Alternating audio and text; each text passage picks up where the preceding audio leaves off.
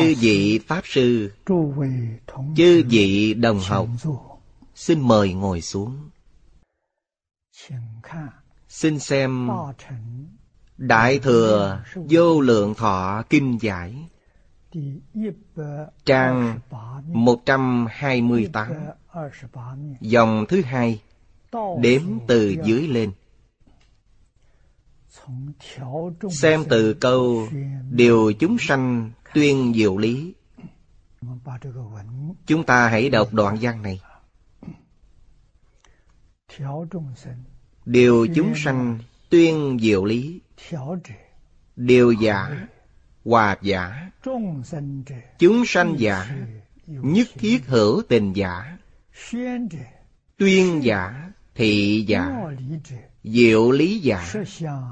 Thật tướng chi lý thể. Diệu tức Pháp hòa Phật Chi tri kiến giả. Khai Phật tri kiến Thị Phật tri kiến. Nãi tuyên diệu lý giả. Chúng ta xem đoạn này. Đoạn? Này Thuộc về Hạnh môn thù thắng của phổ hiền. Đoạn trước, giảng về phá mê khai ngộ. Vô cùng trọng yếu. Nếu chúng ta mê chẳng giác, chư phật bồ tát dẫu từ bi cũng chẳng giúp được. Do vậy, đạt phá mê khai ngộ lên trước, rồi sau đấy mới vậy chúng ta lìa khổ được vui như thế nào. Kinh giáo được xếp theo thứ tự thuận như thế đã ban cho chúng ta một khải thị rất lớn khiến cho chúng ta nghĩ trong giáo Pháp Đại Thừa thường nói Phật độ kẻ hữu duyên. Kẻ hữu duyên là ai? Kẻ có thể tính giải hành chứng. Đó là kẻ hữu duyên. Điều kiện thứ nhất Đối với kẻ hữu duyên Là kẻ ấy có trí huệ có năng lực phân biệt đúng sai, tà chánh. Thiếu điều kiện này sẽ không được. Thiếu điều kiện này thì phật xuất hiện bồ tát xuất hiện. Kẻ ấy chẳng tin tưởng. Phật bồ tát vì kẻ ấy thị hiện diễn nói. Kẻ ấy nghe nhưng chẳng hiểu. Đúng là vô duyên. Nên chư Phật Bồ Tát Dẫu từ bi Vẫn chẳng thể gia hộ. Trọn đủ điều kiện trên đây Giác chứ chẳng mê. Hệ tiếp nhận kinh gian này Sẽ bàn bi và trí cứu khổ.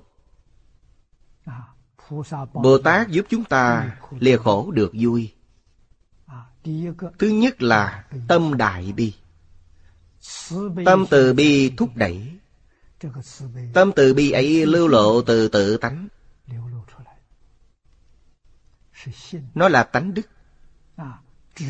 Chỉ cần kiến tánh, nó sẽ tự nhiên lưu lộ. Lòng từ bi ấy chẳng có điều kiện. Nên Kinh thường nói Vô duyên đại từ Đồng thể đại bi. Từ là giúp kẻ khác được vui. Bi là giúp người khác lìa khổ. Đều chẳng có điều kiện. Vô duyên là vô điều kiện. Hãy nên làm theo cách như vậy giống như lòng yêu thương che chở của cha mẹ đối với con cái. Chẳng có điều kiện chư phật bồ tát sau khi minh tâm kiến tánh biết hết thảy chúng sanh và chính mình là một thể. À, Đã là một thể đương nhiên chẳng có điều kiện gì để nói. nên gọi là đồng thể đại bi. Chúng ta có thể tin, hiểu, hành theo lời các ngài đã nói. Điều chúng sanh. Điều là điều hòa. Cổ thánh tiên hiền trung quốc cũng rất coi trọng chữ hòa này. Hòa di quý. Hết thảy chúng sanh Sống trên cuộc đất này, Cùng sống trên quả địa cầu này. Nếu bất hòa, Sẽ có tai nạn. Thiên tai lẫn nhân quả đều xảy ra. Bí quyết màu nhiệm nhất. Để hóa giải những tai nạn ý là hòa. Do vậy hòa là quý. Con người hòa hợp Chiến tranh chẳng có. Tai họa do con người gây ra Chẳng có. Nếu con người hòa hợp Núi sông đại địa cây cối hoa cỏ đều hòa hợp thiên tai chẳng có. Nếu bất hòa phiên tức gì cũng đều xuất hiện. Do vậy, phải điều hòa. Chúng sanh, ở đây nói là hết thảy hữu tình chúng sanh. Bởi lẽ, trong hết thảy chúng sanh, hữu tình trọng yếu nhất. Vì sao? Hữu tình có thể nảy sanh biến hóa. Khiến cho vô tình chúng sanh bị biến hóa theo. Chúng chẳng chủ động. Không thể chủ động. Mà thuận theo hữu tình chúng sanh. Hữu tình chúng sanh, Tâm thái thiện lương. Vô tình chúng sanh cũng thiện lương theo. Này chúng ta gọi hữu tình chúng sanh là động vật. Trong các động vật Con người lanh lợi nhất. Con người sở dĩ khác với hết thảy động vật. Là vì con người có thể hiểu lý thông suốt đạo lý. Con người biết sống. Tùy thuận quy luật thiên nhiên. con người là như thế đó. Tùy thuận thiên nhiên là tùy thuận pháp tánh. Đó là thiện lương. Chúng ta thấy Người thật sự giác ngộ là ai? Người sống trong Nhất chân Pháp giới. Ai nấy đều giác ngộ. Chẳng phải là giác ngộ bình phàm Mà là bậc đại triệt đại ngộ. Minh tâm kiến tánh. Như trong giáo Pháp Đại Thừa đã nói. Người như vậy đó. Vì thế Những người ấy mới là hòa hài đúng tiêu chuẩn. Vì sao? Chẳng có chính mình. Phá trừ ngã chấp. Như trong Kinh Kim Cang đã nói Vô ngã tướng, vô nhân tướng, vô chúng sanh tướng, vô thọ giả tướng. Họ ở trong cảnh giới ấy. Không chỉ lìa khỏi hết thảy huyện tướng Chẳng còn chấp trước nữa Chẳng phân biệt. Mà ngay cả ý niệm cũng chẳng có nữa. Nửa sau Kim Kim càng nói Vô ngã kiến Vô nhân kiến Vô chúng sanh kiến Vô thọ già kiến. Kiến là ý niệm. Chẳng có ý niệm thì đương nhiên là một bầu hoa hai người trung quốc nói là một bầu hòa khí. Điều này được thấy trong cõi thật báo trang nghiêm của chư phật như lai. Cõi thật báo ở chỗ nào? Trong giáo lý nhất thừa Đức Phật đã giảng lời chân thật là Đương hạ, đương xứ. Một mai cư dân trên địa cầu giác ngộ. Ý niệm vừa chuyển Nơi đây sẽ là thật báo trang nghiêm.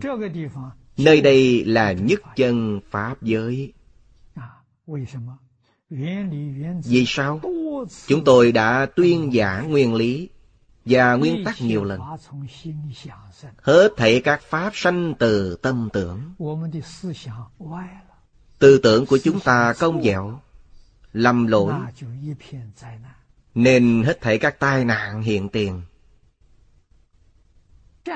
Nếu tư tưởng thiện lương, thuần chánh, hết thảy các tai nạn đều chẳng có. Vì vậy, tai nạn chẳng phải là thật. Trong nhãn quan của chư Phật Bồ Tát, chúng là hư huyễn, chẳng thật sự tồn tại. Đây là nói rõ về sự trọng yếu của hòa. Do vậy, nay chúng ta là phàm phu, học Phật là bước khởi đầu. Học bắt đầu từ đâu? Học từ hòa. Người khác và ta bất hòa. Chúng ta phải hòa thuận với kẻ ấy. Thì mới là đường lối để giải quyết vấn đề. Người khác và ta bất hòa nếu ta và kẻ ấy đối kháng. Vấn đề sẽ nghiêm trọng kết thành oán cừu. Sau khi đã kết oán cừu oan oan tương báo. Đời đời kiếp kiếp chẳng xong đúng là khổ chẳng kham nói nổi. Đau khổ chẳng phải chỉ là một phía. đôi bên đều đau khổ. Cần gì phải vậy?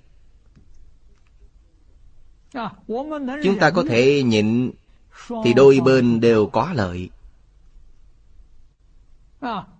Ta cũng chẳng có phiền não. Quý vị cũng chẳng có tai hại. Đúng là đôi bên cùng thắng. Vì vậy Cổ Thánh Tiên Hiền Chư Phật Bồ Tát Dạy chúng ta Chớ nên xung đột với người khác chỗ nào cũng đều phải học nhường nhịn. Cổ nhân dạy bị thua thiệt là phước.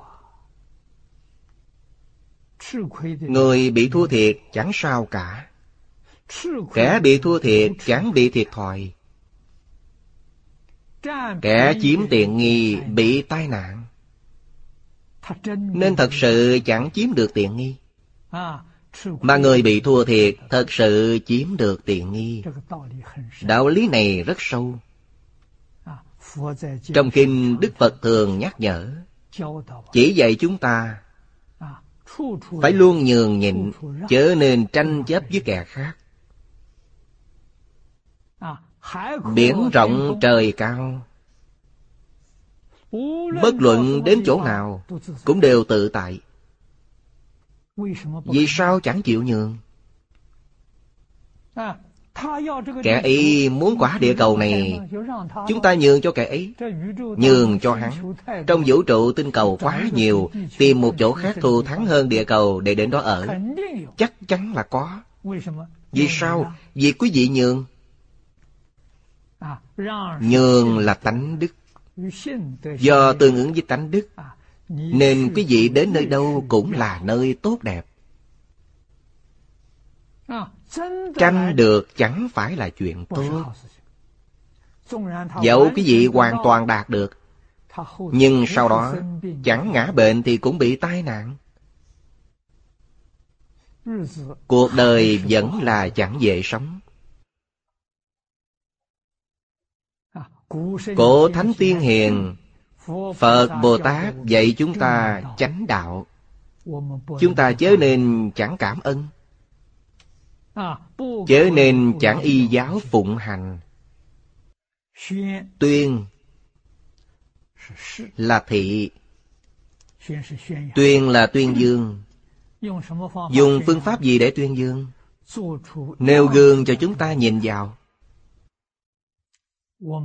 Chúng ta phải học hiểu.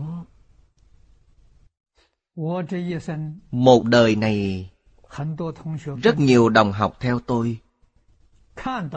Quan sát sẽ thấy Tôi nhường ba lần. Tại Đài Loan Chúng tôi có một đạo tràng nhỏ Chẳng lớn Có kẻ muốn. Tôi bèn tặng cho kẻ ấy. Chúng tôi đến Tân Gia Ba Tại Mỹ cũng có đạo tràng, Cũng có người muốn tặng cho kẻ ấy. Hệ muốn thì tặng cho kẻ ấy, Ở Tân Gia Ba ba năm. Đồng tu các nơi. Giúp chúng tôi mua một căn chung cư. Đại khái hơn một ngàn dạng. À, có người mong chúng tôi rời khỏi Tân Gia Ba. Chúng tôi rời khỏi. Cũng tặng luôn. Quan hỷ. Chúng tôi di dần đến Úc Châu. Đến Úc Châu sung sướng. Đất ở Úc rất rẻ. Chẳng đắt giá Người ở Úc quá ít Đất đai rất rộng Chúng tôi càng nhường càng thù thắng Càng nhường càng tự tại Càng nhường càng sung sướng。Tổ tiên Phật Bồ Tát dạy chúng ta nhường nhịn Trong ấy có niềm vui khôn cùng Chẳng ai biết. Quý vị có thể y giáo phụng hành. Sẽ nếm được niềm vui ấy. Có thể nhường Thì mới có thể sống hòa thuận với hết thảy chúng sanh.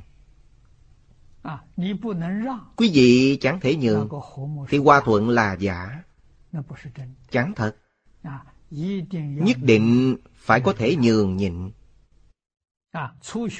Thuở ban đầu Ít nhiều vẫn còn có một chút tình chấp。Phải nhẫn Thật sự nhường vài lần Thì sẽ chẳng phải là cắn răng nhường Mà sẽ là vui vẻ nhường。Nhường rất vui sướng。Người khác chiếm hữu Tuy họ chiếm hữu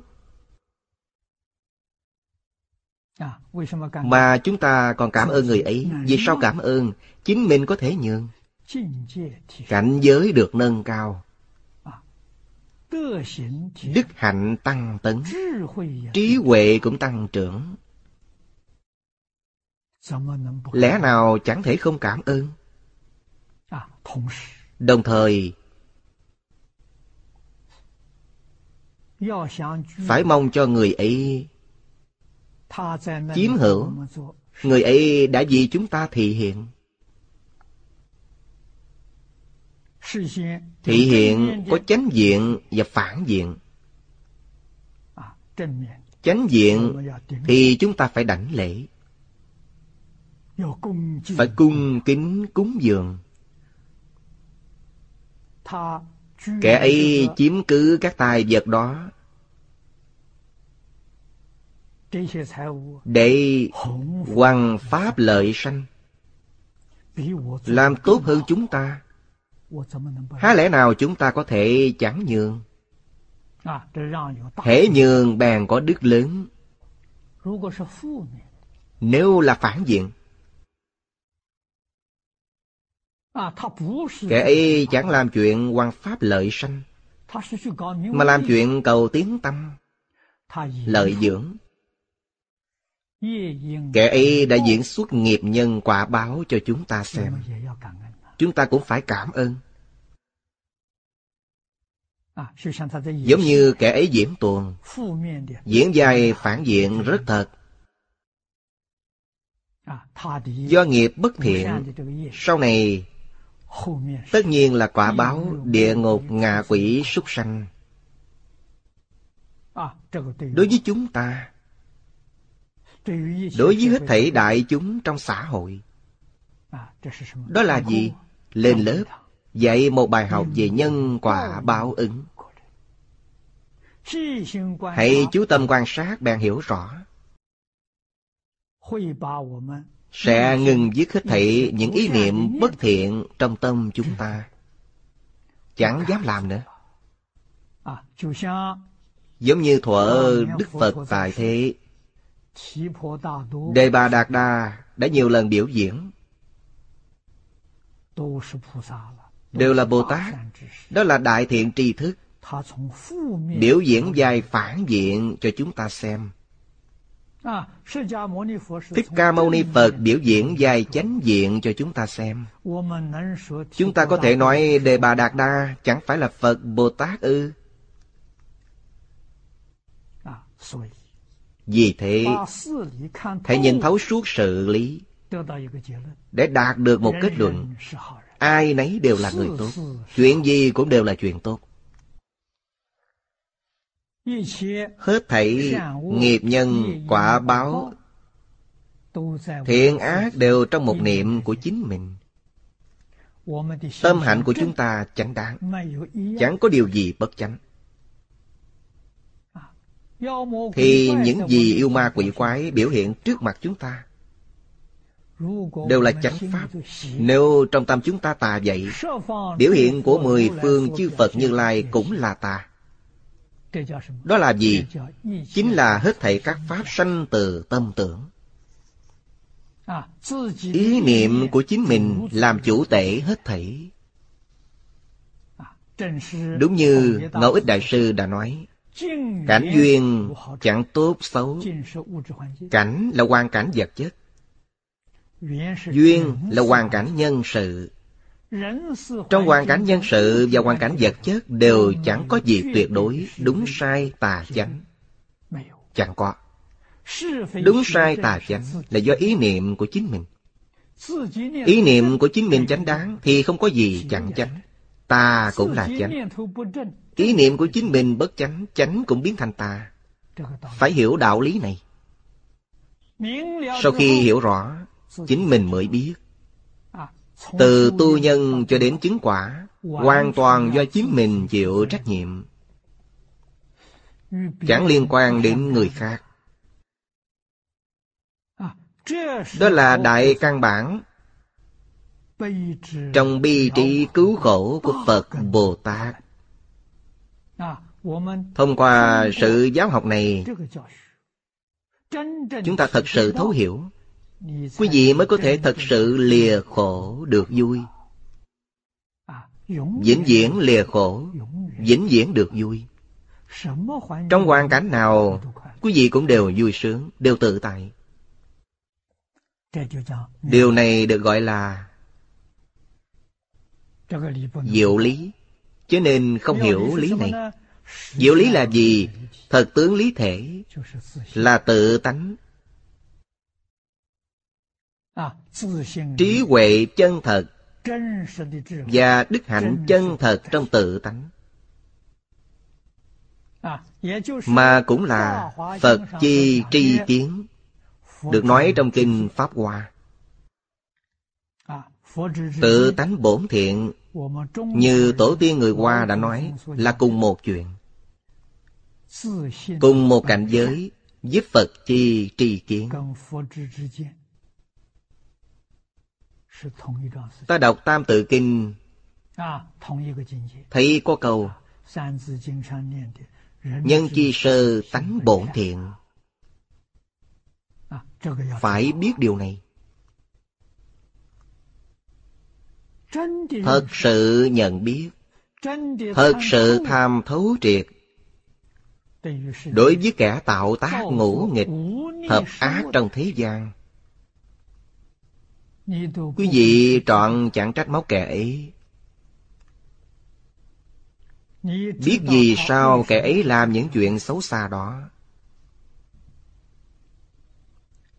Hiểu rõ ràng minh bạch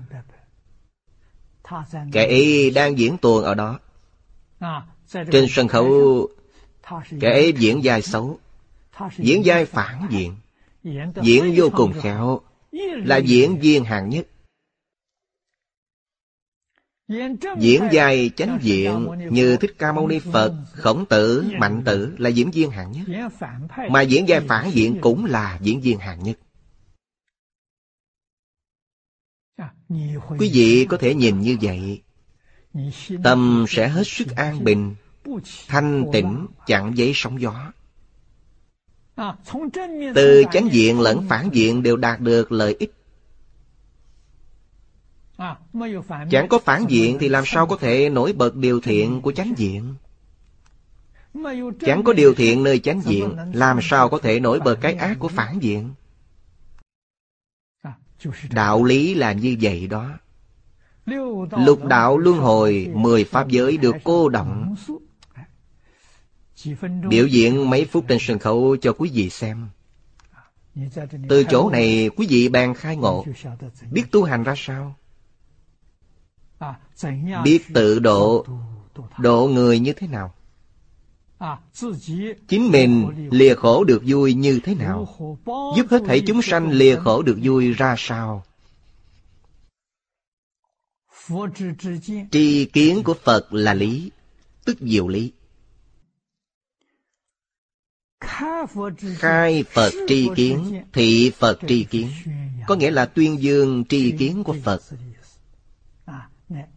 Chữ tuyên ở đây mang ý nghĩa tuyên dương diệu lý.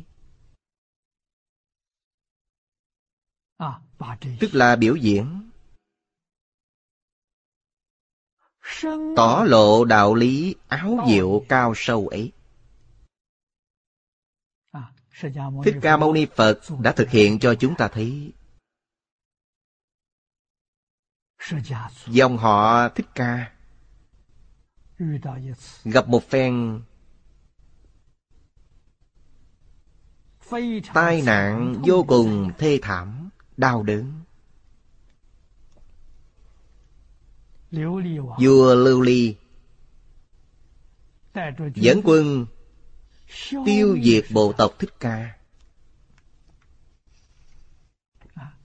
Tức là bộ tộc của thích ca mâu ni phật.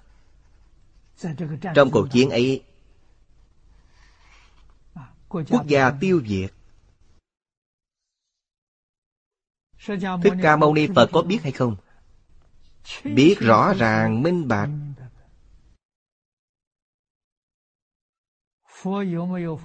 Nhưng đức phật có cách nào cứu giãn cơn tai nạn ấy hay không? Ngài chẳng có cách nào. Trong kinh giáo đã nói rõ, Tâm Phật chúng sanh, Ba thứ chẳng sai biệt. Đức Phật đã thực hiện câu nói ấy cho chúng ta thấy. Đức Phật có năng lực Có trí huệ Có năng lực là có thần thông. Nhưng do nghiệp lực của chúng sanh chẳng thể nghĩ bàn. Sức mạnh của tâm niệm chẳng thể nghĩ bàn. Ba sức mạnh ấy bằng nhau. Vua Lưu Ly tiêu diệt dòng họ Thích Ca. Nếu Thích Ca Mâu Ni Phật có trình độ hiểu biết hạn hẹp giống như chúng ta, dễ lắm. Ngài phát động 16 vị đại quốc dương tổ chức liên quân đến cứu dòng họ Thích Ca. Có được hay không? Được chứ. 16 vị đại quốc dương đều là đệ tử quy y của Thích Ca Mâu Ni Phật. Đức Phật yêu cầu họ tổ chức liên quân dễ dàng. Mọi người sẽ nghe lời. Đức Phật chẳng làm như vậy. Do nguyên nhân nào? Đức Phật biết nguyên do của cơn tai nạn này. Nó là oan oan tương báo.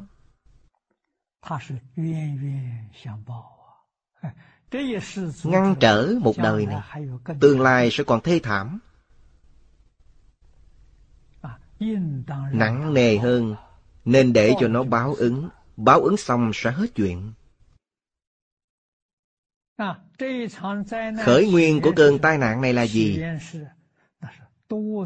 Khởi nguyên từ nhiều đời nhiều kiếp trước Chẳng phải là một đời này Mà do nghiệp nhân đã tạo trong đời quá khứ Thuở ấy bộ tộc Thích Ca Là ngư dân đánh cá tại gian biển. Trong thôn ấy Có một cái ao nuôi cá.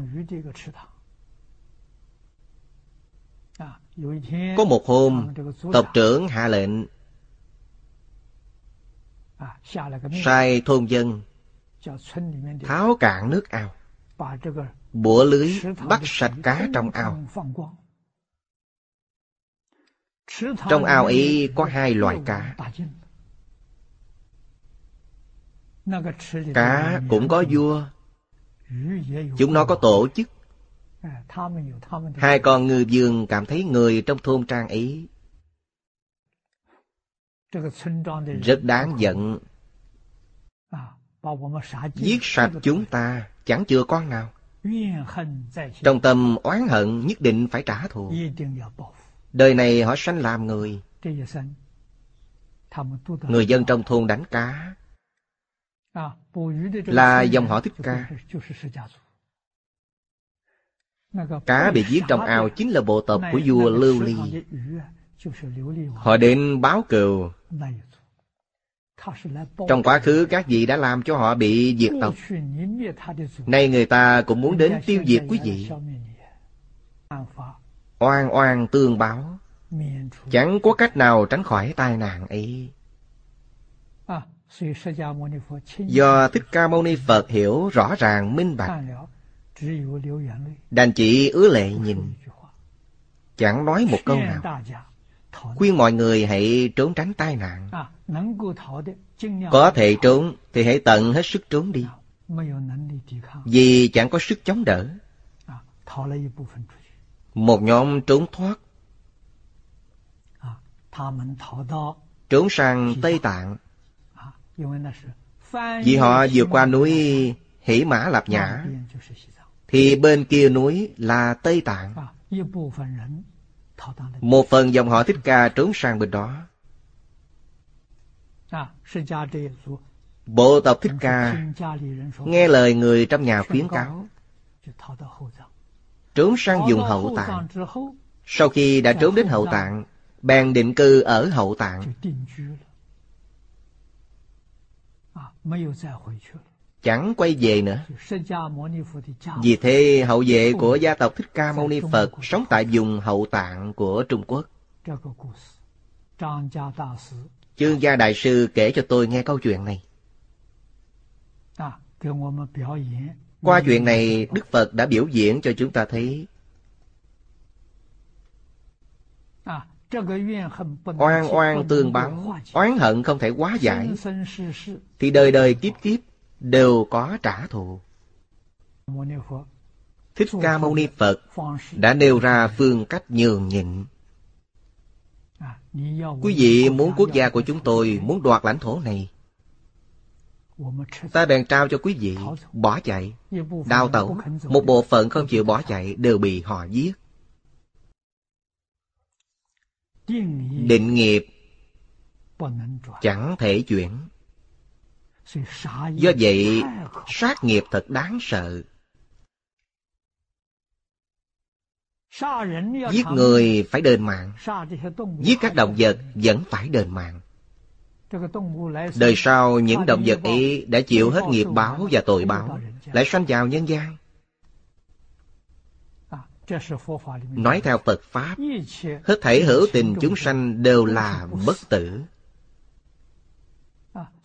Chết là thân thể chết. Chỉ là thay đổi thân thể mà thôi. Linh hồn bất tử, linh tánh bất tử. Quý vị kết oán cừu với kẻ ấy, chỉ cần kẻ ấy nhớ mãi không quên, phiền phức khôn xiết. Vậy thì cần gì phải kết oán cừu với kẻ khác? Cổ nhân Trung Quốc nói, bị thua thiệt là có phước. Chấp nhận bị thua thiệt, chẳng kết oán cừu với kẻ khác. Quý vị muốn đoạt tài vật, sản nghiệp của ta, ta đều trao hết.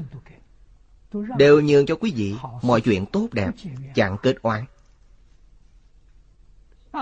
Chẳng có mảy may ý niệm oán hận, bèn hóa giải mọi oán kết. Đó là cách làm trí huệ.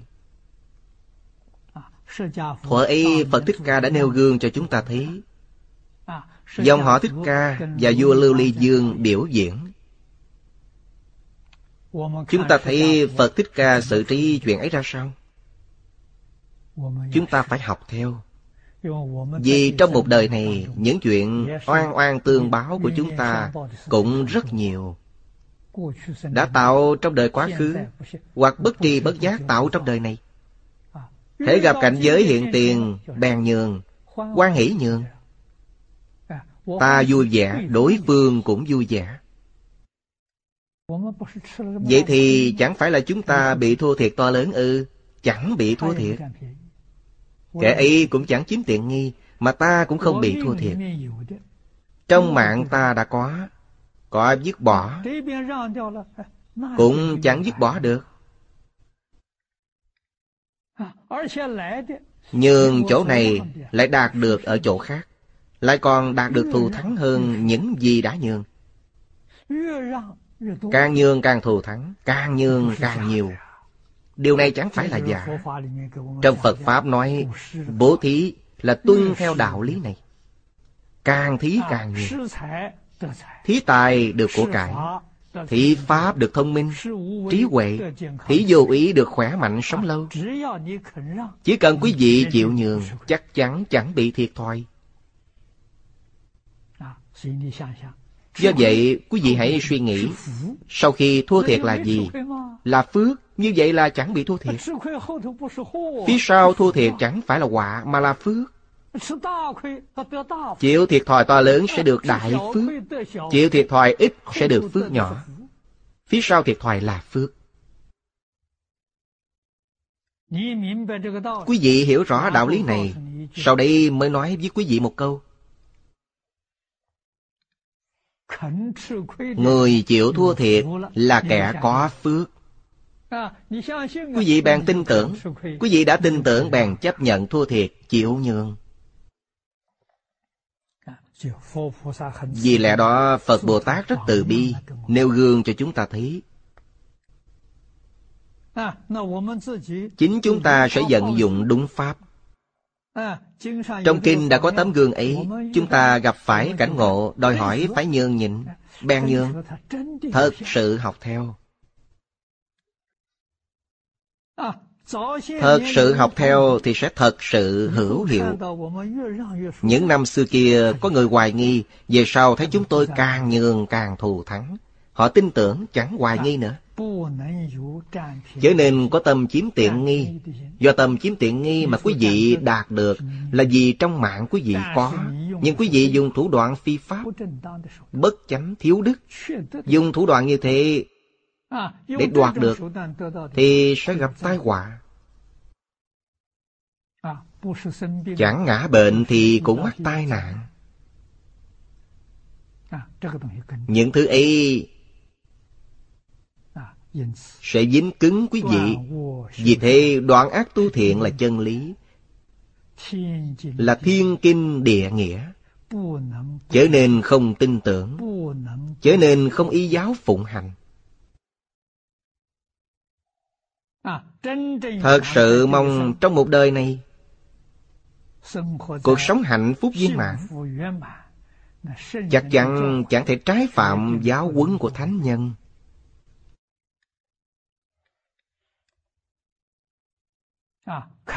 Chắc chắn là thánh hiền cao minh hơn chúng ta. Đức hạnh và trí huệ của chúng ta chẳng bằng họ do vậy phải biết thật thà nghe lời. học tập họ. đó là đúng. chúng ta lại xem tiếp. câu tiếp theo là linh nhất thiết hữu tình ngộ phật tri kiến。nhập phật tri kiến nải đều chúng sanh giả. Cảnh giới này rất cao ngộ phật tri kiến là bồ tát. Đã giác ngộ. Nhập phật tri kiến là thành phật. Đức phật dạy bảo chúng ta nhằm mục đích này. Hy vọng chúng ta tăng tấn đến cảnh giới bồ tát quý vị đã khai ngộ, hiểu rõ ràng. Từ cảnh giới ấy lại nâng lên cao hơn.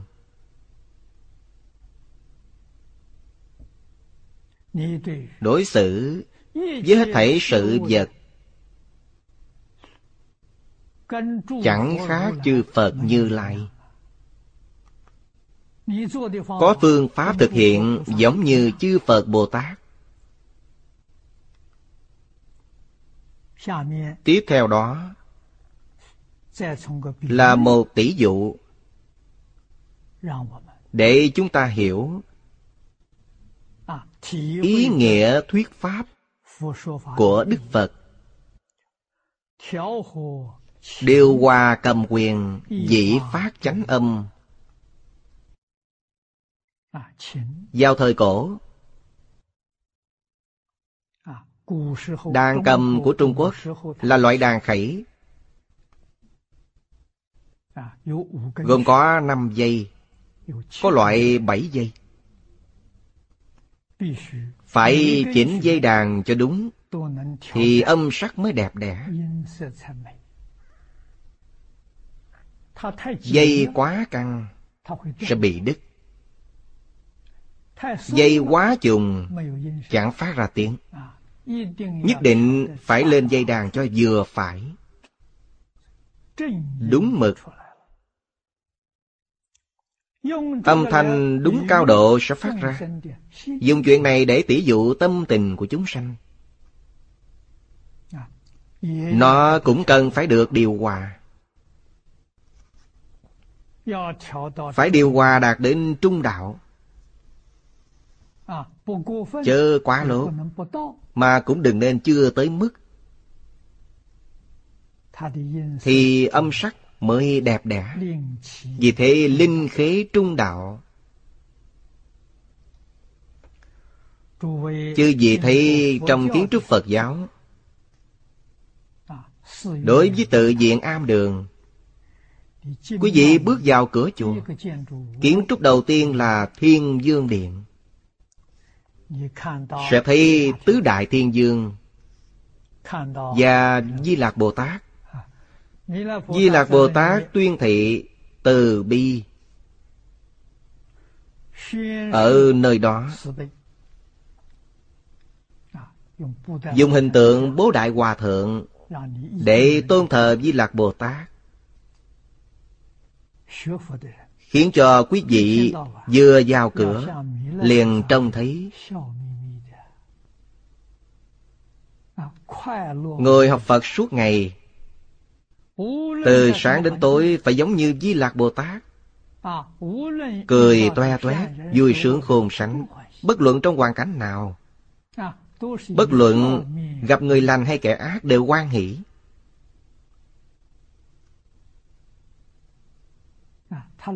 Đều dùng nét mặt tươi cười tiếp đón. Ngài đã dạy cho chúng ta một bài học. Quý vị thấy Đông Phương Trì Quốc Thiên Dương trên tay cầm đàn tỳ bà. Tỳ bà là nhạc khí sử dụng dây. Tượng trưng ý nghĩa gì? Biểu thị trung đạo điều hòa. Dây đàn tỳ bà bị trùng sẽ không gian ra tiếng. Dây quá căng sẽ đứt. Nhất định phải chỉnh dây vừa phải, chẳng quá căng, mà cũng chẳng quá lơi. Nó tượng trưng trung đạo. Quý vị thấy danh hiệu của Ngài là hộ quốc. Dùng gì để hộ quốc? Dùng trung đạo. Phải biết mở rộng ý nghĩa này và thu nhỏ phạm vi của hộ quốc. Nhỏ đến mức là một thân tức là hộ trì bản thân. Hộ pháp trước hết là hộ trì chính mình. Tư tưởng và ngôn hạnh của chính mình phải hợp với trung đạo. Cổ nhân trung quốc nói trung đạo là đạo trung dung. Quý vị thấy tứ thư Tức bộ tứ thư do Châu Hy biên soạn. Biên soạn rất hay Biến thành một bộ sách nhất định phải đọc của người qua Bộ sách ấy do Châu Hy biên soạn. Cuốn đầu tiên là Trung Dung. Trung Dung. Là tuyên diệu lý. Đại học là giảng về phương pháp Diệu lý ấy được vận dụng trong cuộc sống hàng ngày. Đó là phương pháp. Đại học là phương pháp. Luận ngữ và mạnh tử là biểu diễn. Vì thế, chúng tôi thấy tứ thư được biên tập theo quan điểm hết sức giống như kinh Hoa Nghiêm.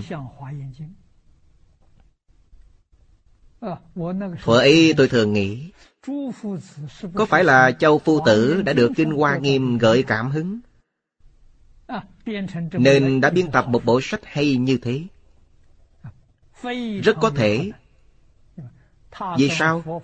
Ông ta tiếp xúc Phật Pháp. Tiếp xúc quá nhiều. Nhiều vị cao tăng đại đức thuở ấy đều là bằng hữu. Kinh Hoa Nghiêm có lý luận, có phương pháp. 53 lần tham học ở cuối kinh.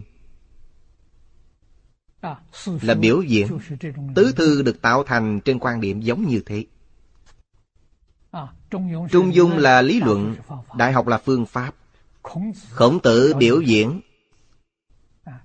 Quý vị thấy ngài đã thực hiện trong cuộc sống hàng ngày. Đạo lý của Trung Dung và phương pháp của Đại học đã được Ngài thực hiện toàn bộ. Mạnh tử cũng thực hiện được. Khổng tử đại diện cho các bậc thánh nhân. Mạnh tử đại diện cho các hiền nhân. Thánh hiền đều có thể thực hiện các lý luận và phương pháp ấy. Thực hiện phương pháp ấy nơi tự thân Thân tâm khỏe mạnh Ha chẳng vui sao? Vui là gì? Sung sướng. Trong Phật Pháp gọi là Pháp hỷ sung mãn. Người ấy được thọ dụng. Nhà người ấy hạnh phúc mỹ mãn. Một cá nhân đã thi hành Chắc chắn gia đình người ấy sẽ thi hành. Gia đình thi hành Thì gia đình mỹ mãn Cả nhà người ấy thi hành Nhà người ấy ở trong một thôn trang nhỏ. Khu vực đó nhất định được người ấy cảm hóa. Mọi nhà đều làm như vậy. Khu vực ấy hòa hài Nơi ấy thái bình. Do vậy Người ấy đúng là Thân tu Gia tề Quốc trị Thiên hạ bình sanh ra hiệu quả to tác dường ấy Cảnh giới hoa nghiêm trong Phật Pháp to lớn Không chỉ là địa cầu Mà còn ảnh hưởng khắp Pháp giới hư không giới Hoàn toàn thực hiện đạo lý Phương Pháp sống Phương Pháp xử chúng Do Đức Phật đã ngộ Trong Kinh Hoa Nghiêm. Thực hiện đạo lý và các phương pháp ấy. 53 lần tham học của thiện tài đồng tử Là làm cho chúng ta thấy. Quý vị thấy Ngài thực hiện Trong các nhóm người khác biệt. 53 lần tham học Là vận dụng trong các nhóm người khác biệt Nam nữ già trẻ các nghề nghiệp, tín ngưỡng khác nhau, tôn giáo khác nhau, văn hóa khác biệt, vì sao có thể đối xử tốt đẹp dường ấy? Bởi lẽ đó tôi coi tứ thư là tiểu hoa nghiêm kinh.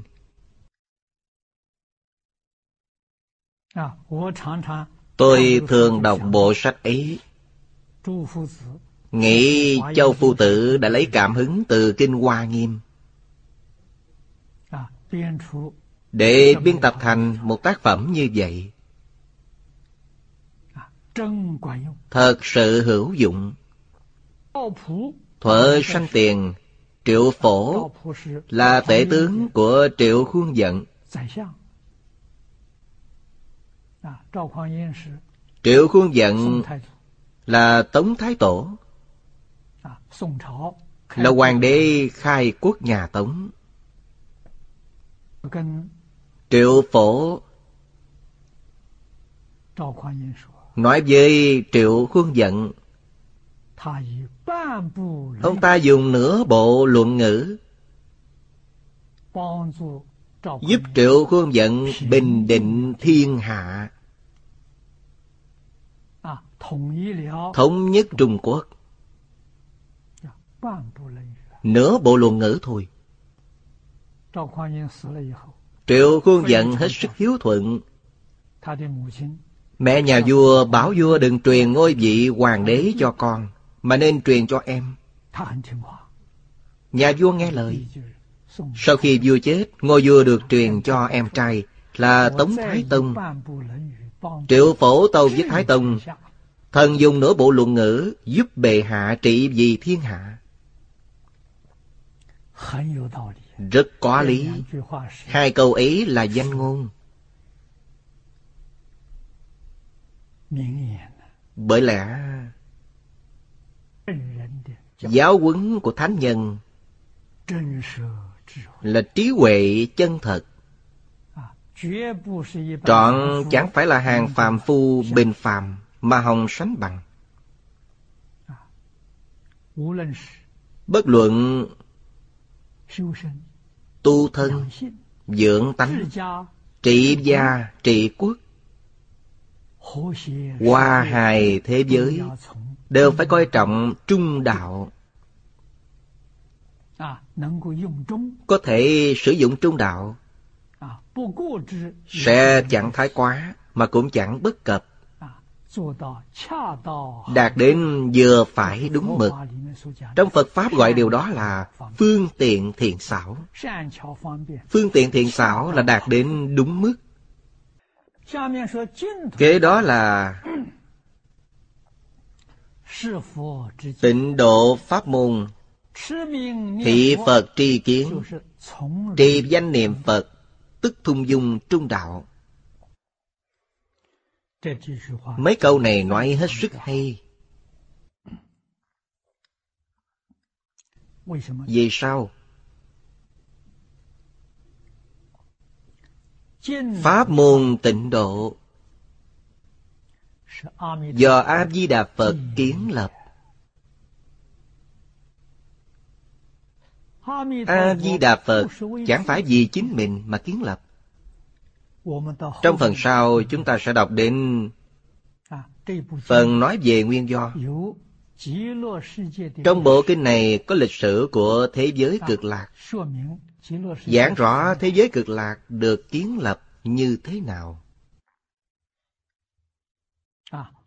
A-di-đà Phật kiến lập nhằm mục đích giúp đỡ lục đạo chúng sanh trong hết thảy các cõi Phật. Lục đạo chúng sanh quá khổ. Vượt thoát lục đạo quá khó. Ngài dùng phương tiện thiện xảo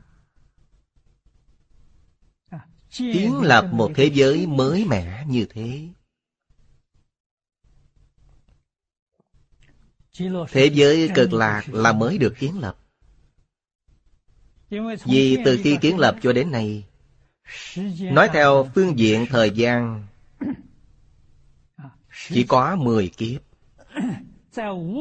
Trong thời gian và không gian vô tận 10 kiếp rất ư ngắn ngủi. Nó là một thế giới còn mới toanh. Mục đích nhằm giúp đỡ các chúng sanh trong lục đạo Chẳng có cách nào đoạn trừ tập khí phiền não. Cũng có thể nói là Đức Phật đã kiến tạo một hoàn cảnh tu học vô cùng lý tưởng. Nhằm tiếp dẫn mọi người về nơi ấy cộng tu. A di đà phật đích thân chỉ dạy. Hướng dẫn ngài là một vị thầy ở bên ấy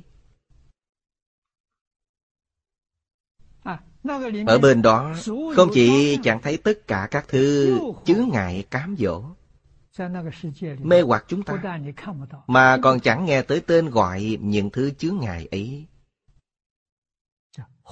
Hoàn cảnh tốt đẹp lắm. Tuy trong a lại gia của chính chúng ta có chủng tử bất thiện, nhưng bên ấy chẳng có duyên bất thiện. Nhân mà chẳng có duyên sẽ chẳng thể hiện hành, chẳng khởi tác dụng. Do vậy, cõi ấy là một hoàn cảnh tu học lý tưởng nhất. Đức Phật đã dùng thời gian trọn năm kiếp để tạo thành. Tạo thành như thế nào? Này chúng ta hiểu rõ. Nhất là gần đây lại được các nhà lượng tử lực học chứng thực. Xác thực là có thể tạo thành. Trong thời gian năm kiếp, đức phật dùng nguyện lực tạo thành cõi ấy. Các nhà khoa học hiện thời cho biết vật chất là chuyện như thế nào? Vật chất do đâu mà có? Vật chất là hiện tướng sanh bởi ý niệm tích lũy liên tục. Chúng ta thấy kinh vô lượng thọ nói về lịch sử thế giới cực lạc. A di đà phật do nguyện lực của 48 nguyện. Nguyện lực chẳng phải là niệm lực hay sao? Ngài tham phỏng 210 ức cõi 210 ức là biểu thị Pháp. Chẳng phải là một con số Mà là tất cả các quải Phật Trong khắp Pháp giới, hư không giới. Ngài đều đã đến thăm Chọn lấy ưu điểm Loại bỏ khuyết điểm. Vì vậy, thế giới của Ngài tổng hợp toàn vẹn những điểm tốt đẹp trong các thế giới của hết thảy chư Phật. Những điều bất thiện trong hết thảy các thế giới chư Phật đều chẳng có. Mọi điều tốt đẹp đều có. Thế giới ấy làm như vậy đó. Chư Phật tán thán. Chư Phật quan hỷ. Chẳng có một vị Phật nào không khuyên các hữu tình chúng sanh trong khu vực giáo hóa của chính mình đều dạy họ niệm a di đà phật cầu sanh tây phương cực lạc thế giới. Đến nơi ấy thành tựu nhanh chóng thành phật trong một đời. Tu hành ở nơi khác thời gian rất dài. nhưng đến chỗ đức phật ấy rất nhanh chóng. Đạo lý. Là như thế đó. Vì thế nói pháp môn tịnh độ là tri kiến của Phật. Câu nói này rất hay Trì danh niệm Phật là thông dong trung đạo. Chúng ta tu trung đạo như thế nào? Buông dạng duyên xuống, nhất tâm niệm Phật là tu trung đạo. Tới thế giới cực lạc là một thế giới trung đạo. Là một đạo tràng trung đạo. Đoạn này giải thích một điều kiện trọng yếu. Phải hội đủ. Không lìa khổ được vui. Quý vị phải hiểu rõ lý. Phải tuân thủ trung đạo. Đó là trí huệ có trí huệ không thể chẳng có phước báo. Người thế tục mong cầu phước báo. Phật bồ tát cũng chẳng phản đối. Hai câu tiếp theo nhằm dạy chúng ta tu phước như thế nào trữ công đức thị phước điền. Hai câu này dạy chúng ta tu phước. Trữ là tích chứa. Tích trữ, tóm góp. Quý vị phải tích đức. Chỉ dạy chúng ta về phước điền. Phước điền là gì? Ở đây cũng giải thích rất hay. Phước điền giả, phù thế gian chủng đạo chi điền, sơn di đạo điền, dĩ chi di dụ. Đây là tỷ dụ. Vì chúng sanh thực phước chi sở. Đó gọi là phước điền. Phước phải gieo. Gieo bèn gọi là tu. Nếu là kẻ chẳng biết gieo phước Phước do đâu mà có? Đồng học tịnh tông chúng ta, Nhất định phải hiểu. Quyết định chớ nên mê tín. Mê tín là sai lầm. Quý vị thấy khá nhiều kẻ vô tri bước vào chùa miếu đốt hương. Nghe nói đốt một nén hương giá tiền rất cao. Đó là mê tín. Đốt hương để cầu gì? Cầu Phật Bồ Tát phù hộ, ban phước cho kẻ ấy.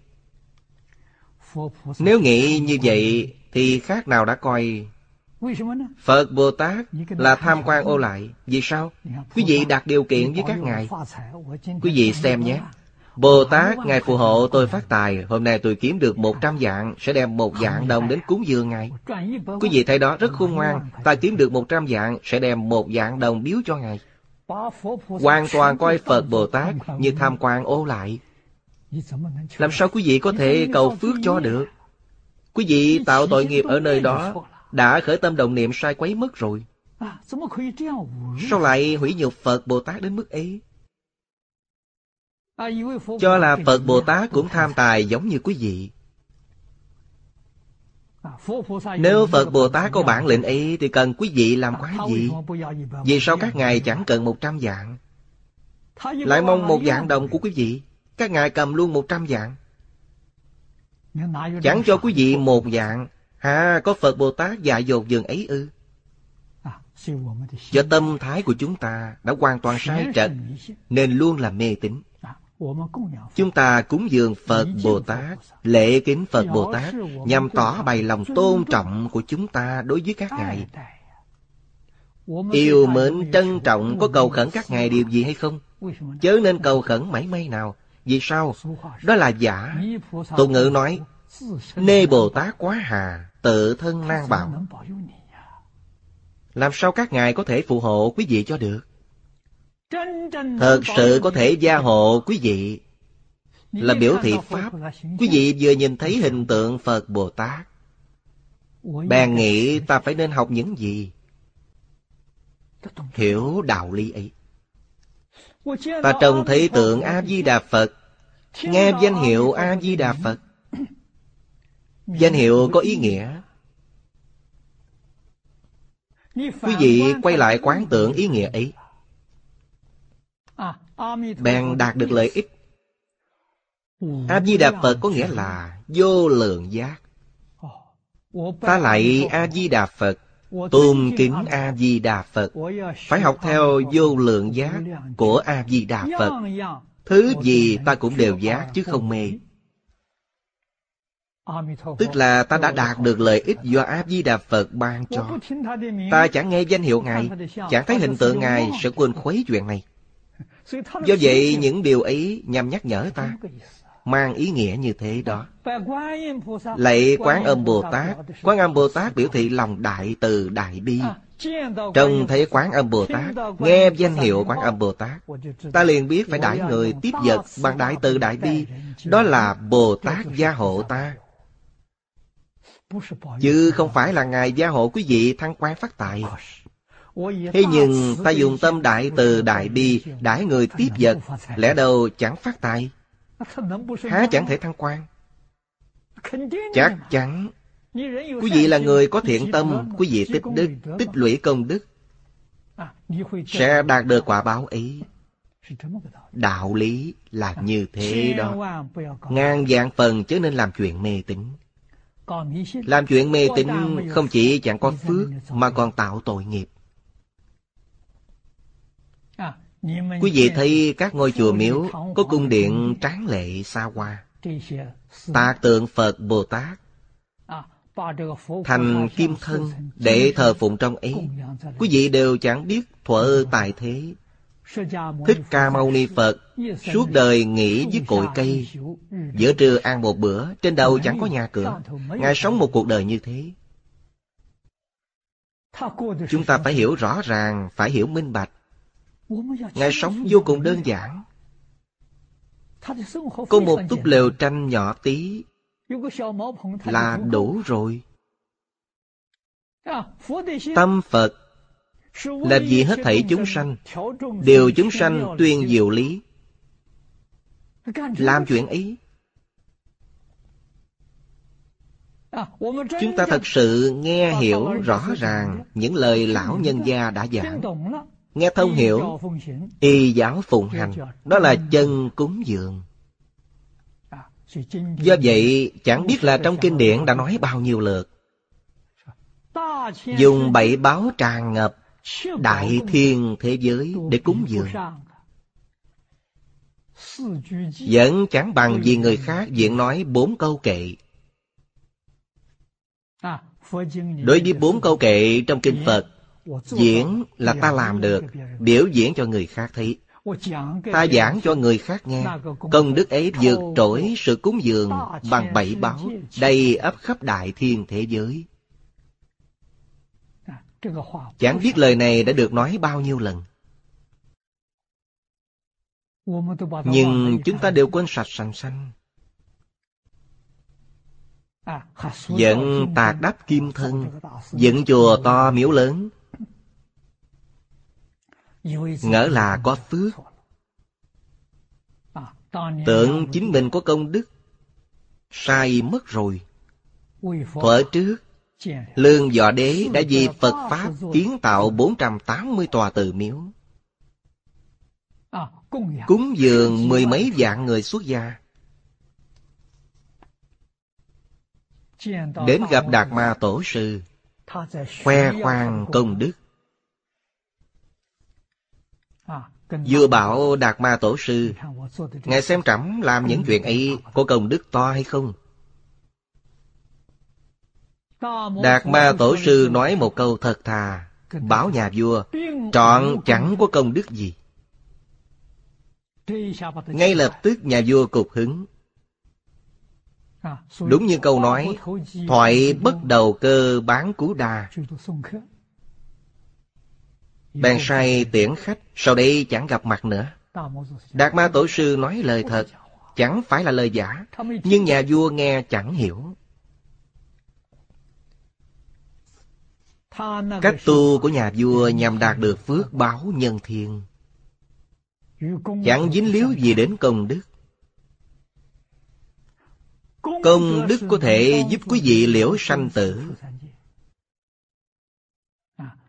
Thoát tam giới Tu phước chỉ là phước báo trong nhân gian cho đời sau Hoặc đời kế tiếp mà thôi Chớ nên không biết điều này vì lẽ đó, Đức Phật đã vì chúng ta thị hiện biểu diễn tích trữ công đức như thế nào. Hiện là thị hiện, nêu gương. Tiếp nhận tứ chúng đồng tu cúng dường. Đó là cúng dường bằng vật chất. Điều này gọi là thị.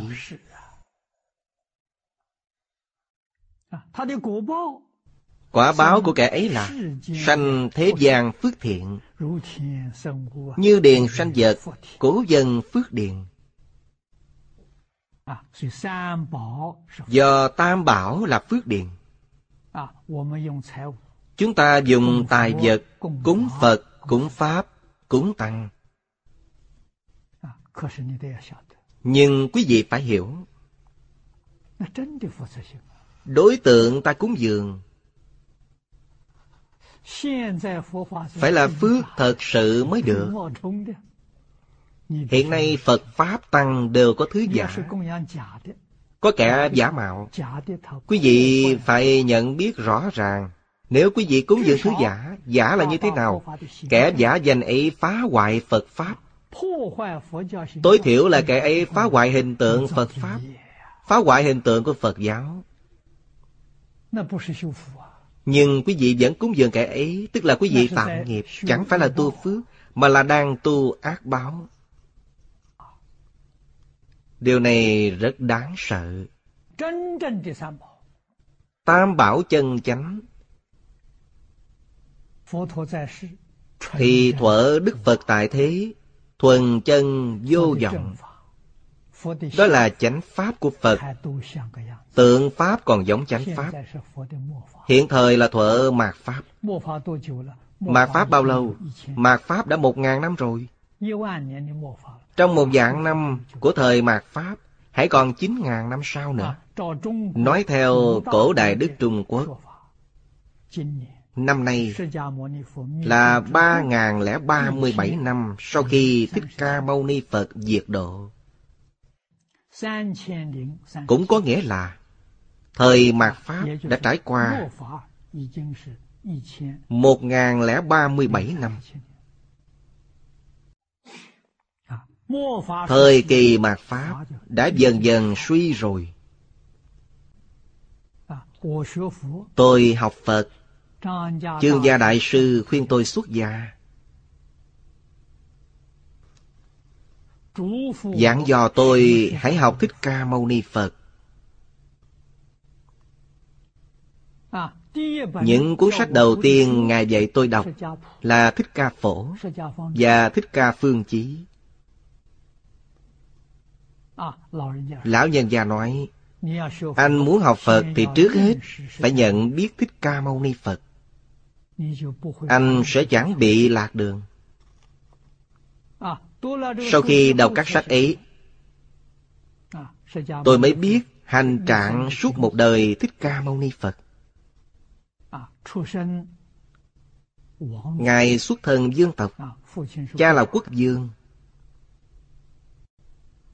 19 tuổi Bỏ ngôi vua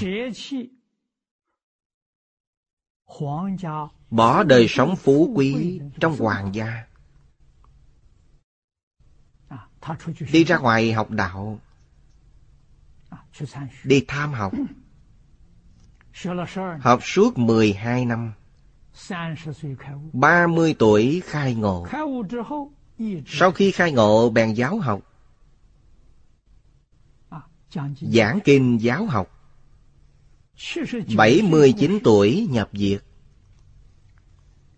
Ngài giảng kinh giáo học 49 năm.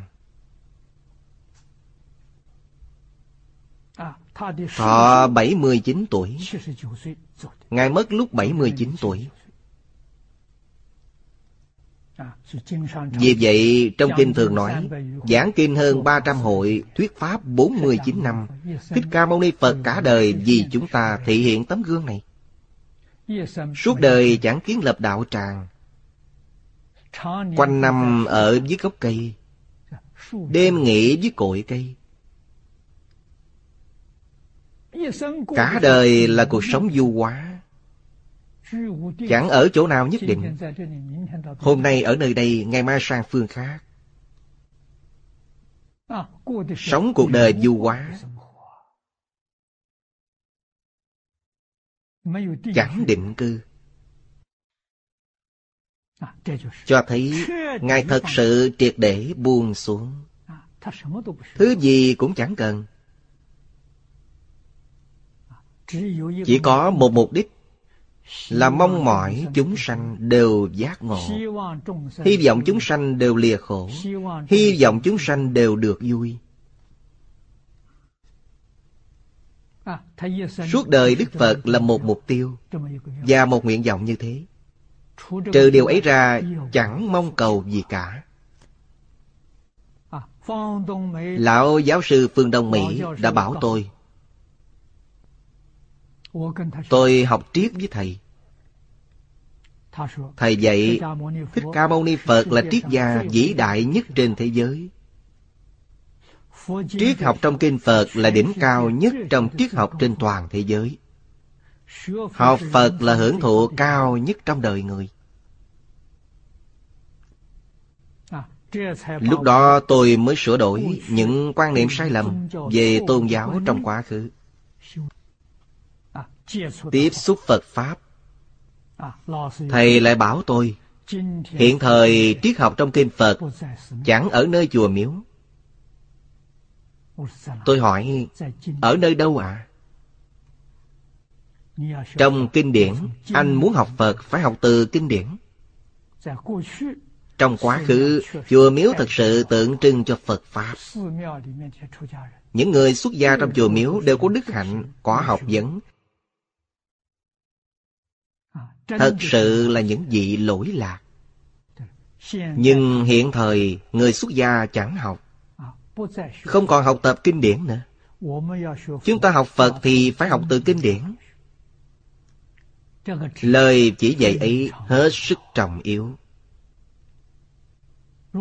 Nếu thầy không nói trước như vậy tôi đến chùa miếu quan sát. Vừa nhìn liền thấy chẳng đúng. Sẽ hoài nghi thầy. Do vậy, chỉ dạy ấy hết sức chánh xác. Vì lẽ đó, này chúng ta muốn gieo phước điền, phải thật sự biết phước điền ở chỗ nào. Chúng ta thấy trong thế gian có rất nhiều kẻ đói nghèo, bệnh tật. Họ mê chứ chẳng giác. Chúng ta phải giúp đỡ họ đó là gieo phước điện Cứu khổ, cứu nạn. Cúng dường vật chất là tích một chút phước đức. Nhưng điều trọng yếu nhất chớ nên quên Là phải giúp cho người khác giác ngộ. Chúng ta tặng kẻ ấy một ít vật chất. Kẻ ấy rất vui vẻ Rất cảm ơn giờ rất cảm kích, Kẻ ấy sẽ rất dụng tâm. Ngồi xuống nghe quý vị nói mấy câu. Quý vị phải nói với kẻ ấy, Tối thiểu phải cho kẻ ấy biết, Vì sao chúng ta khổ như thế? Khổ là do tạo tác nghiệp bất thiện cảm dời Chúng ta làm thế nào để thoát ly nghèo khổ? Thì chúng ta sẽ thật sự tu tập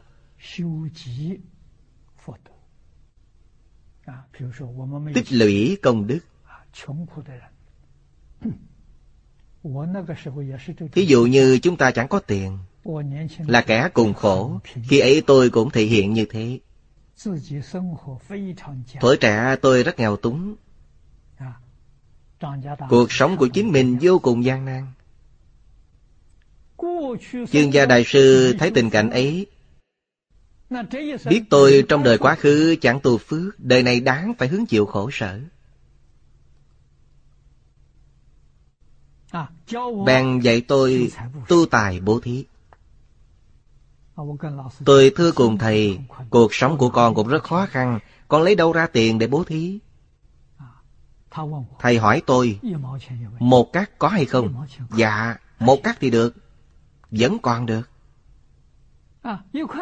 Một đồng có được hay không? Một đồng miễn cưỡng thì vẫn còn được. Anh phải có tâm bố thí. Hãy bắt đầu bố thí từ một cát Một đồng. Anh phải thực sự làm. Tôi rất nghe lời. Vì tuổi thầy ngang với ông nội tôi rất thương yêu bọn trẻ chúng tôi. Chúng tôi rất cảm ơn, nghe lời. Bắt đầu bố thí bằng một hai cát Thí một hai cát theo cách nào? Thuở ấy chúng tôi đến chùa, Trước kia chẳng đặt chân đến chùa. Này đến chùa miếu để làm gì? Tìm kinh sách để đọc. Vì chẳng thể mua kinh sách ngoài chợ. Chỉ có trong chùa miếu là có. Nên đến chùa miếu để tìm kinh sách đọc. Trong chùa miếu có in kinh. Họ cầm một danh sách đi quyên tiền. Chẳng công nệ bao nhiêu, Một hai cát cũng được. Chúng tôi có thể bỏ ra đôi chút. Lại còn có phóng sanh. Trong chùa miếu thường làm chuyện này. Có cứu tế, Mọi người quyên ra một chút tiền. Chúng tôi tùy hỷ một hai cát Hoặc một đồng, chút ít như thế. Thường xuyên làm. Thường hễ gặp dịp Bèn thật sự phát tâm làm Làm ba bốn năm bèn thật sự hữu hiệu Thâu nhập nhiều hơn có nhiều bèn làm nhiều hơn Phật Pháp nói chuyện này là càng thí càng nhiều Càng nhiều càng phải thí Cho nên tích trữ Tích cóp của cải Đạo bị chôn vùi vì lẽ đó Tai được gọi là thông quá Giống như nước chảy. Bên kia chảy ra bên này rót vào. Bên kia chẳng thông thì bên này cũng chẳng thể rót vào. Do đó, cổ nhân gọi nó là thông hóa. Chúng ta hiểu rõ đạo lý này, có bao nhiêu bàn thí bấy nhiêu. Càng thí càng nhiều. Đúng như khổng tử đã nói. Thất thập, tùy tâm sở dục, bất du cổ, Khổng phu tử đạt đến cảnh giới ấy. Tôi lúc 70 tuổi cũng chẳng sai biệt cho mấy. Khi 70 tuổi gần như tâm tưởng sự thành. Muốn làm chuyện gì cũng được thành công. Muốn bao nhiêu tiền thì chẳng biết do đâu mà có. Làm xong chuyện thì món tiền ấy cũng vừa khích, chẳng nhiều chẳng ít. Tâm tưởng sự thành. Quý vị nói xem có tự tại lắm hay không? chân lý phật giáo。không chỉ là đạo lý mà còn là chân lý。chỉ cần quý vị thực hiện nhất định có hiệu quả。đúng là có cầu ắt có ứng đúng như chương gia trước kia đã dạy chúng tôi, phật thị môn trung hữu cầu tất ứng. Khi anh có cầu nhưng chẳng có cảm ứng, thì chẳng phải là không ứng, mà là do chính anh có nghiệp chướng. Nếu anh tiêu trừ nghiệp chướng, Cảm ứng sẽ hiện tiền. Thầy dạy như vậy. Tiêu trừ nghiệp chướng ra sao? Thầy dạy hay sám hối. Sám hối chẳng phải là đối trước Phật Bồ Tát hối lỗi. Chẳng phải vậy, Thầy nói đó là hình thức. Phải thật sự hối lỗi. Hình thức không trọng yếu Thực chất là trọng yếu. Thực chất là gì? Thực chất là không tái phạm làm lỗi. Sau này chẳng làm nữa. Biết bản thân sai quấy. Sau này chẳng còn phạm lỗi giống như vậy nữa. Đó là chân sám hối. Sẽ hữu dụng có thể giúp cho quý vị hãy cầu tác ứng. Nếu sám hối trên hình thức Khóc ròng, ứa lệ sám hối Nhưng ngày mai vẫn làm như vậy Đó là giả, vô ích, chẳng thể có cảm ứng. Vì vậy chúng ta hiểu Phật Pháp trong thực chất Chẳng trọng hình thức. Thật sự sám hối Là sau này không tái phạm. Phạm lỗi chỉ có một lần Chớ nên lặp lại. Thì mới có thể thành tựu đức hạnh của chính mình. Mới có thể khôi phục sự thanh tịnh bình đẳng Giác của chính mình. Thanh tịnh bình đẳng giác là chân tâm của chúng ta. Quả đức là trí huệ. Vô lượng thọ trang nghiêm. Những điều ấy đều ở trong tựa đề kinh này. Tiếp theo Chân giải viết Phước điền giả Cúng dường như lai. Sở thí tuy thiểu Hoạch phước hoàng đa. Tự tánh Thanh tịnh. Bình đẳng giá của Như Lai. Cũng chính là như chúng ta thường nói. Cúng dường tam bảo ở đây chẳng dùng chữ tam bảo mà nói là Như Lai. Như Lai là tánh đức. Tuy bố thí ít, được phước rất lớn. Quý vị đạt được đại phước báo. Chúng tôi thấy Trong liễu phàm tứ quấn Có một câu chuyện nhỏ. Có một cô bé sanh ra ở nông thôn. Gia đình hết sức khốn khó。Có một hôm cô đến chùa.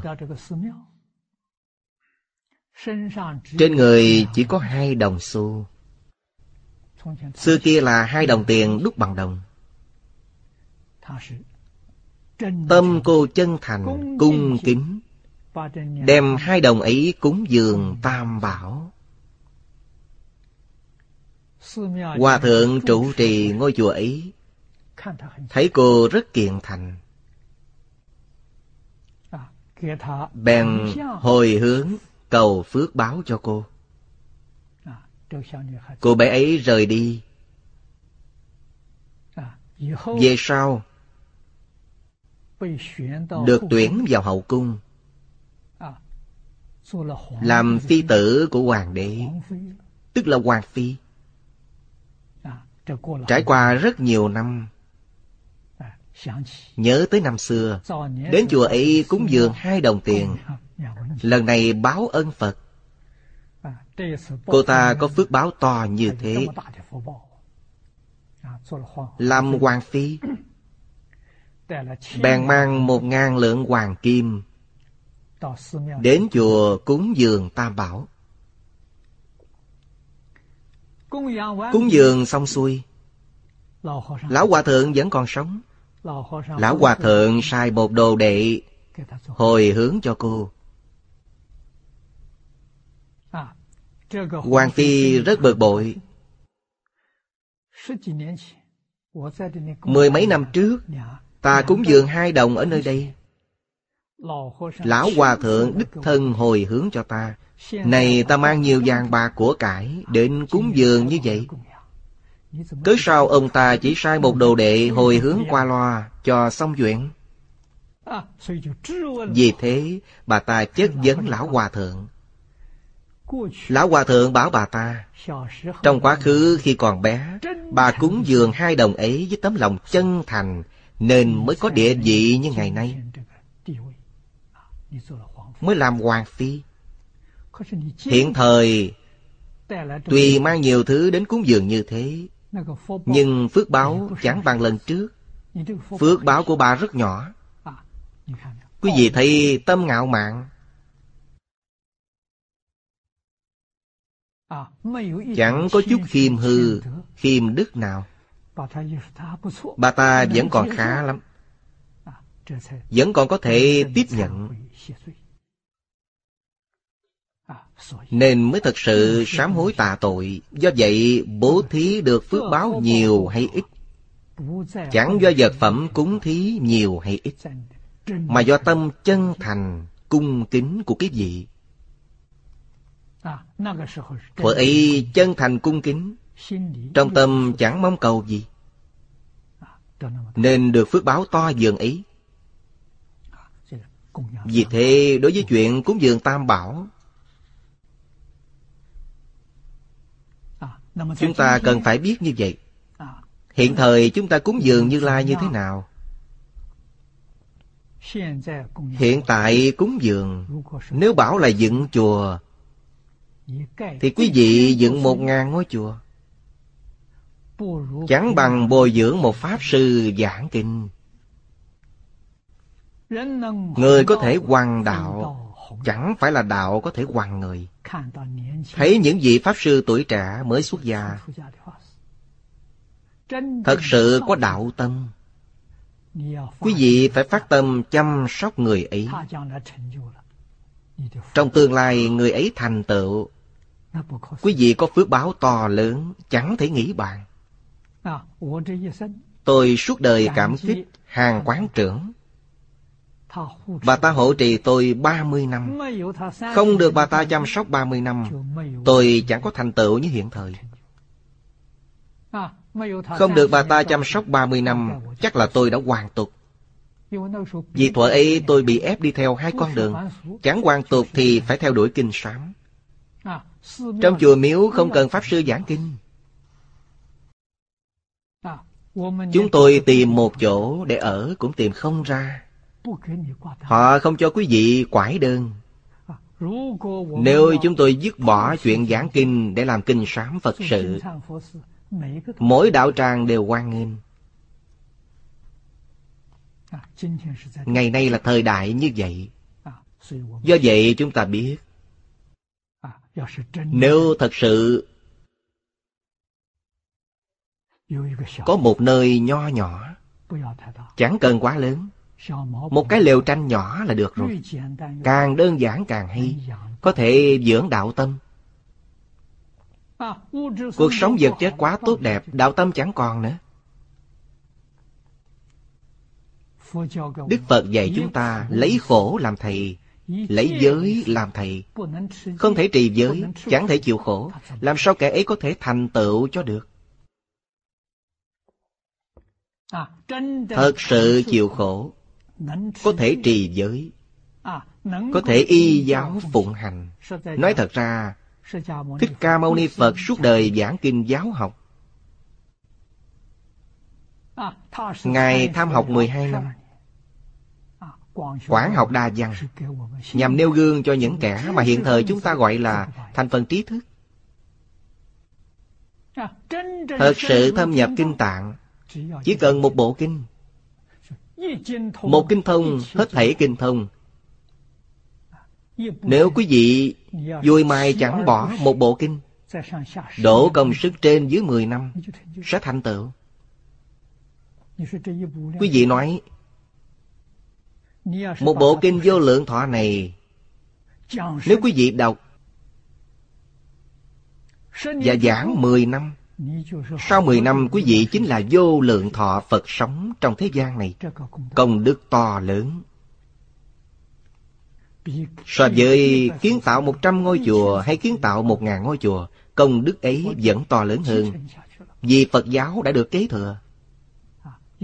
Có chùa mà chẳng có đạo, Chẳng thể hưng thịnh giáo Pháp. Vì vậy, hiện thời có đạo tràng tôi luôn kính khuyên mọi người đối với những người trẻ tuổi thấy họ thật sự có thiện căn biết nghe lời. Phải khuyên kẻ ấy dạy học. Cơ sở học tập rất đơn giản.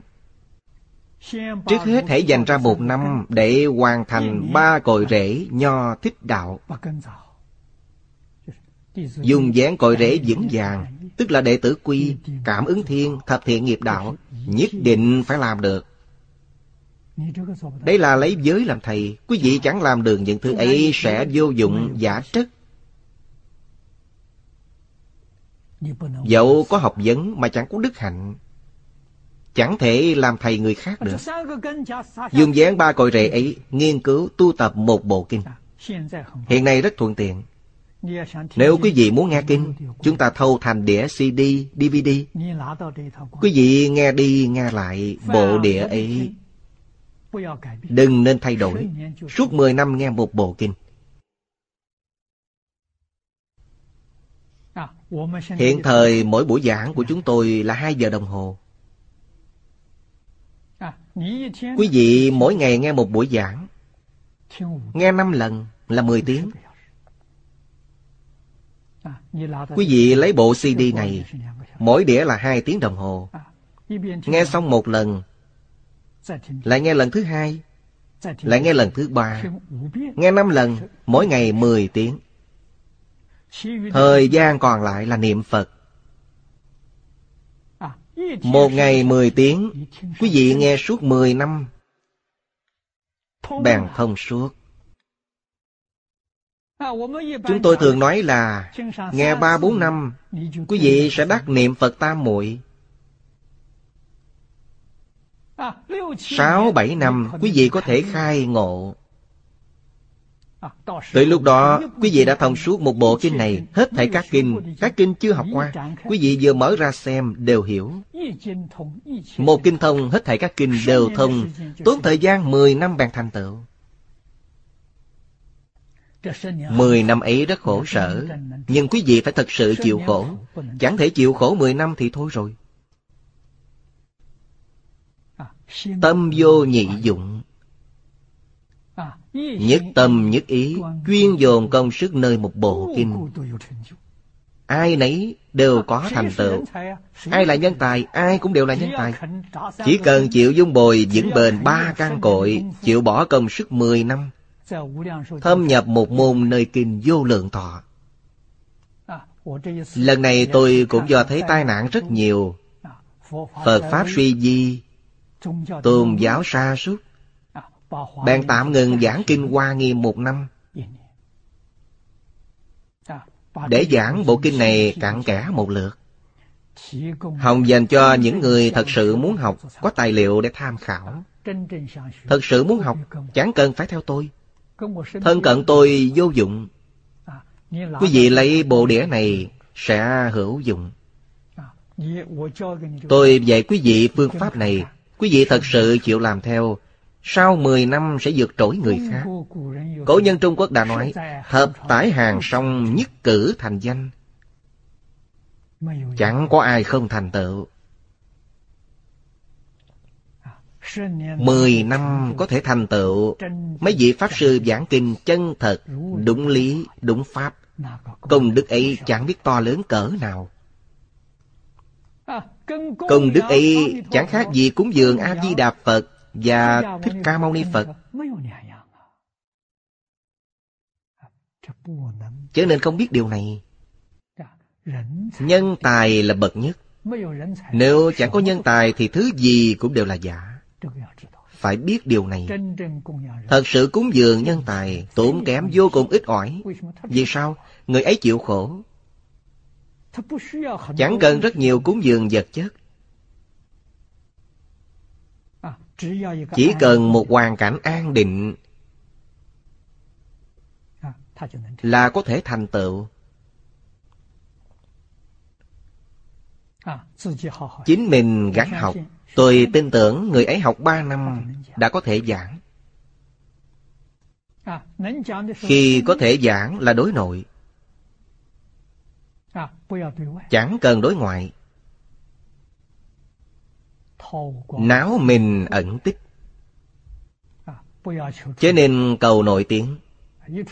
Hệ có tiếng tâm sẽ có phiền phức. Thôi rồi. Chắc chắn quý vị đã xa sảy đọa lạc rồi. Sau 10 năm hãy đối ngoại. Trong vòng 10 năm chẳng được phép đối ngoại. Giảng cho mấy đồng tham đạo hữu trong nhà. Một hai người, ba người cũng được. Đó gọi là thật sự bồi dưỡng nhân tài. Chúng tôi nói đến cúng dường Như Lai, bố thí tùy ít, được phước rộng nhiều. Cái đó là tỷ dụ. Do như lương điền, sở chủng tuy thiểu, thô thật thầm đa. Đúng là có ý nghĩa ấy. Quý vị có thể đạt được phước báo rất lớn.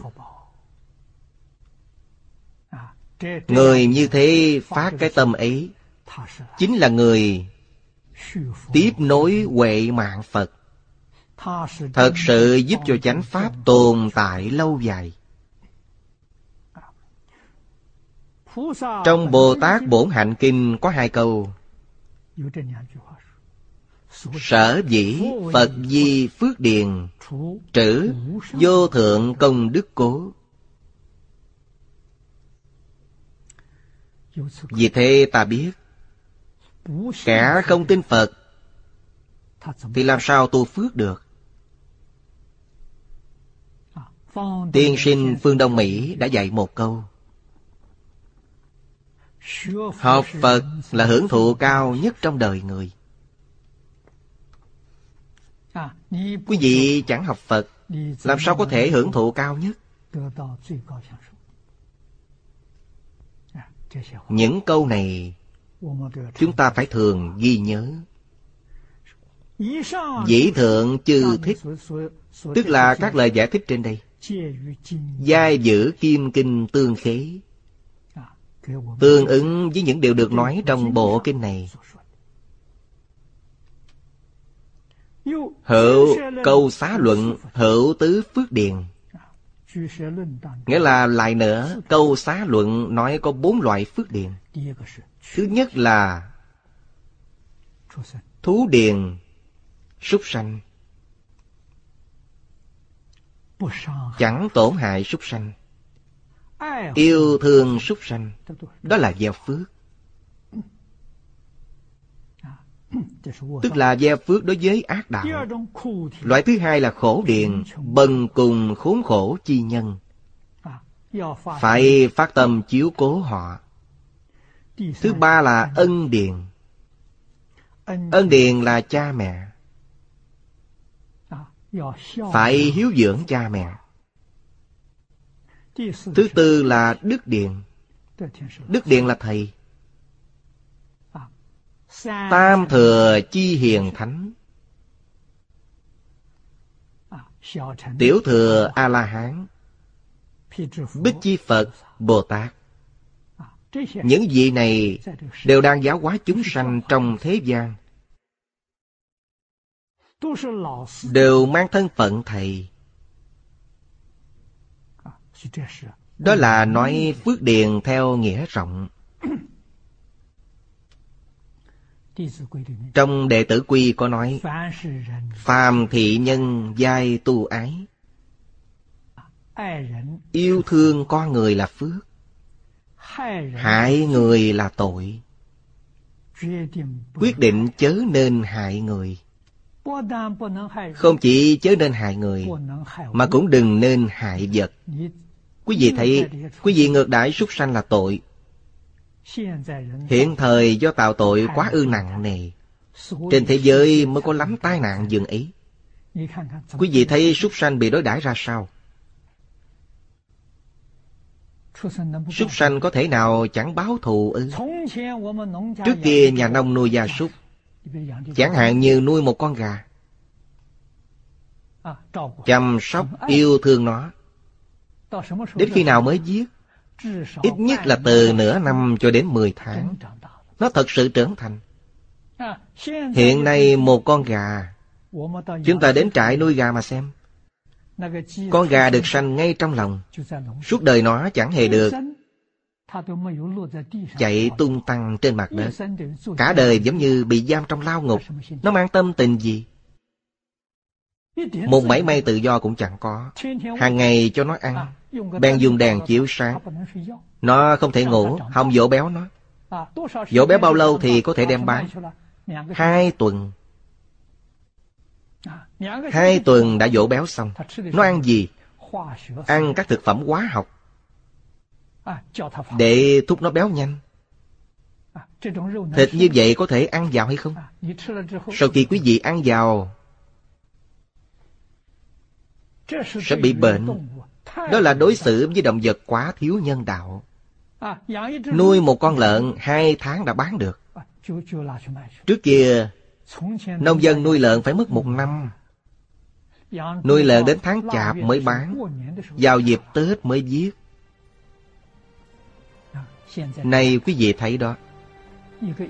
Lợn là hai tháng Gà vịt là hai tuần Ngược đãi động vật。Lẽ nào quý vị chẳng có lỗi đối với chúng? Vì thế tâm tình chúng nó chẳng tốt。Tham sân si rất nặng Nên chúng có chất độc Trong thịt của chúng có chất độc。Sau khi quý vị ăn vào sẽ mắc phải các chứng bệnh kỳ quái。Tức là chúng báo thù quý vị Chớ nên không biết điều này. Hôm nay đã hết thời gian rồi, Chúng ta học tập tới đây.